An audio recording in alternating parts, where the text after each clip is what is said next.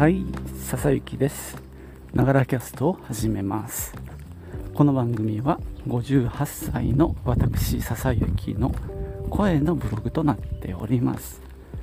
通勤途中に歩きながら録音してますので息がはあはあ上がったり周りの雑音や騒音が入ったりします。何卒ご容赦ください。さて、えー、今日ちょっとパラパラ雨来てますね。なんとなく梅雨が来るのかなという予感がありますけども、えー、先日ですねまた行きました、えー、クレマチスの丘。行ってきましたんで今日はねゆる旅静岡ということでご報告しようと思います。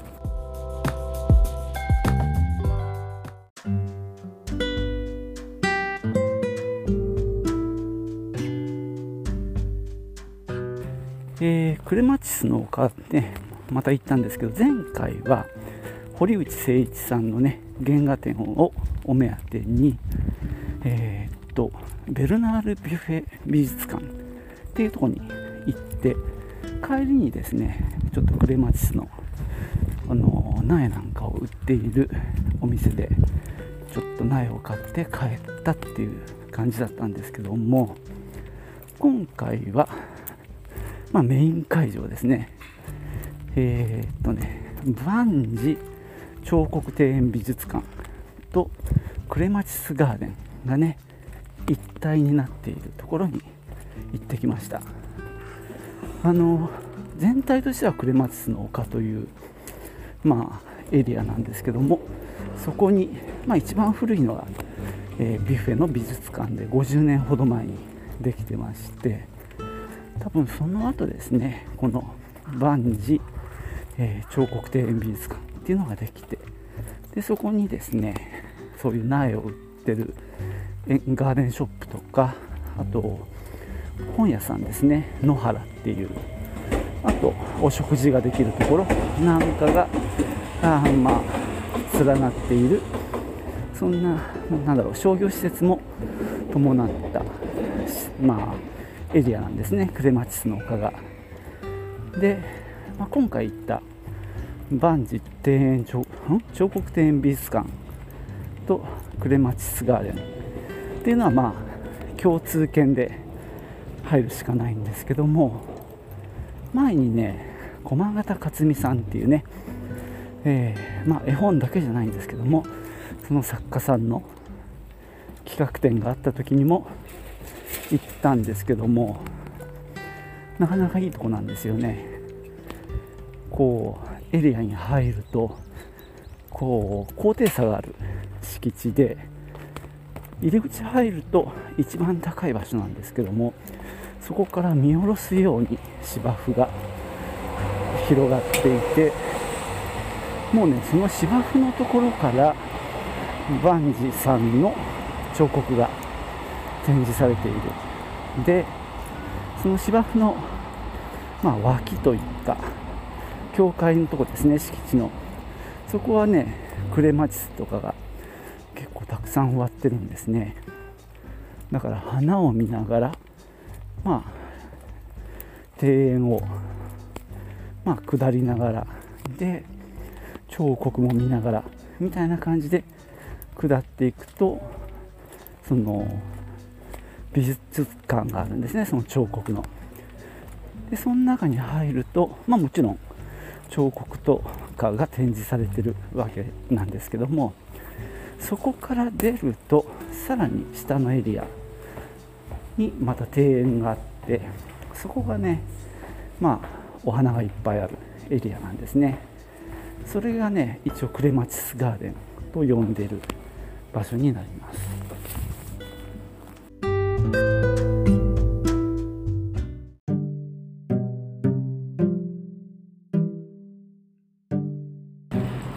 はね、えか、みさんがクレマチスを見たいっていうことでね、まあ、そこがメインだったので、まあ、僕は GoPro を持ってったんでこう撮影しながら、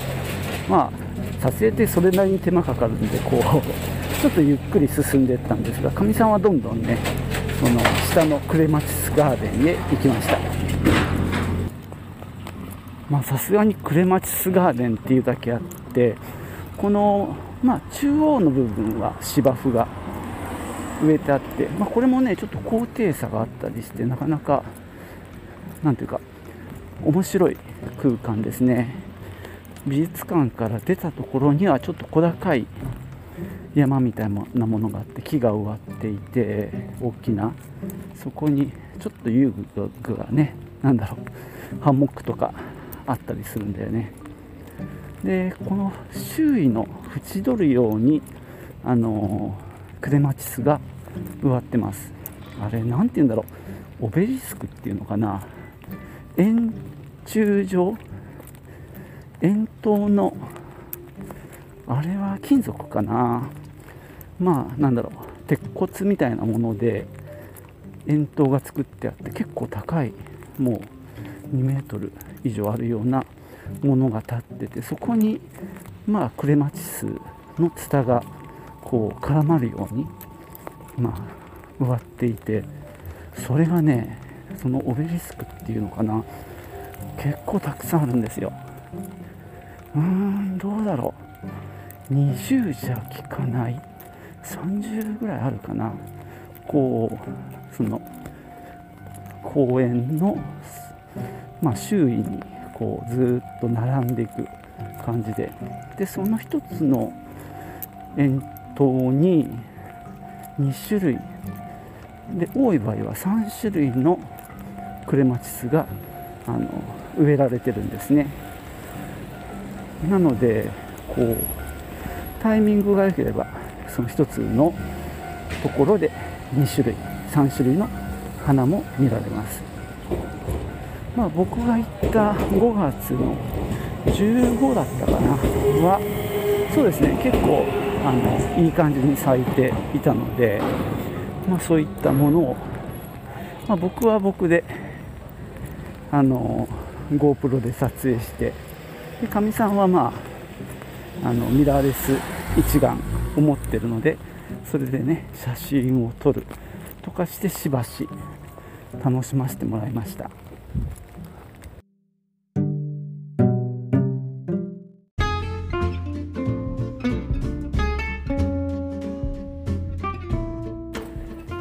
マチスガーデンの、まあ、出口側っていうのかな、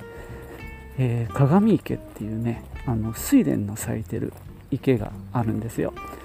今回はね1輪しか咲いてなくて残念だったんですけどもその奥にですねホワイトガーデンっていうのがありましてそこはね、えー、白いクレマチスと白いバラでなんだろう結構こう仕立ててあるまあ、真ん中が円でその周りをこうなんだろうねイングリッシュガーデンなのかな。よくそういうちょっと仕立てた感じで作り込んである割と小さめのね庭があります。でねそのさらに奥にえー、っとですねなんだろうあれカフェなんだよね。お茶が飲めるところがあります。今回はねそこがそこもお目当てだったんでね入ってみました。えっ、ー、とねハーブティーとお菓子のセットで1000円っていうねちょっと高めなんですけどもハーブティー美味しかったですね。カモミールのお茶だったと思うんですけどもでポットにね割としっかりたっぷり入ってたんでわりかしゆっくりできました。なんか結構花に囲まれてて屋根のある空間と,、えーと、屋外のところとあって、えー、僕らはね屋外の席に座って、まあ、そこもね、えー、花が咲いてて結構のんびりできましたね。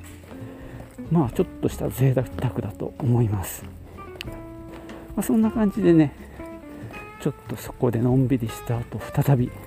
撮影決行でまあ、今回私はですねちょっと頑張って咲いてる花を撮りまくってで、まあ、YouTube に上げてみようかなと、えー、今クレマチスの丘こんなの咲いてました。っていうね動画を作ろうかなと思ってて昨日ねちょっと編集してました。でえっ、とねそれを全部終わって、まあ、結構ゆっくりしてですねでそこを出るとですね今度はあれなんですよ。かみさんお目当てのえー、っとなんだろうガーデニングショップっていうのかな苗を売ってるお店があるんですね。まあかみさんに言わせるとセンスがいいというお店らしいです。まあ普段はねあれですよイオンの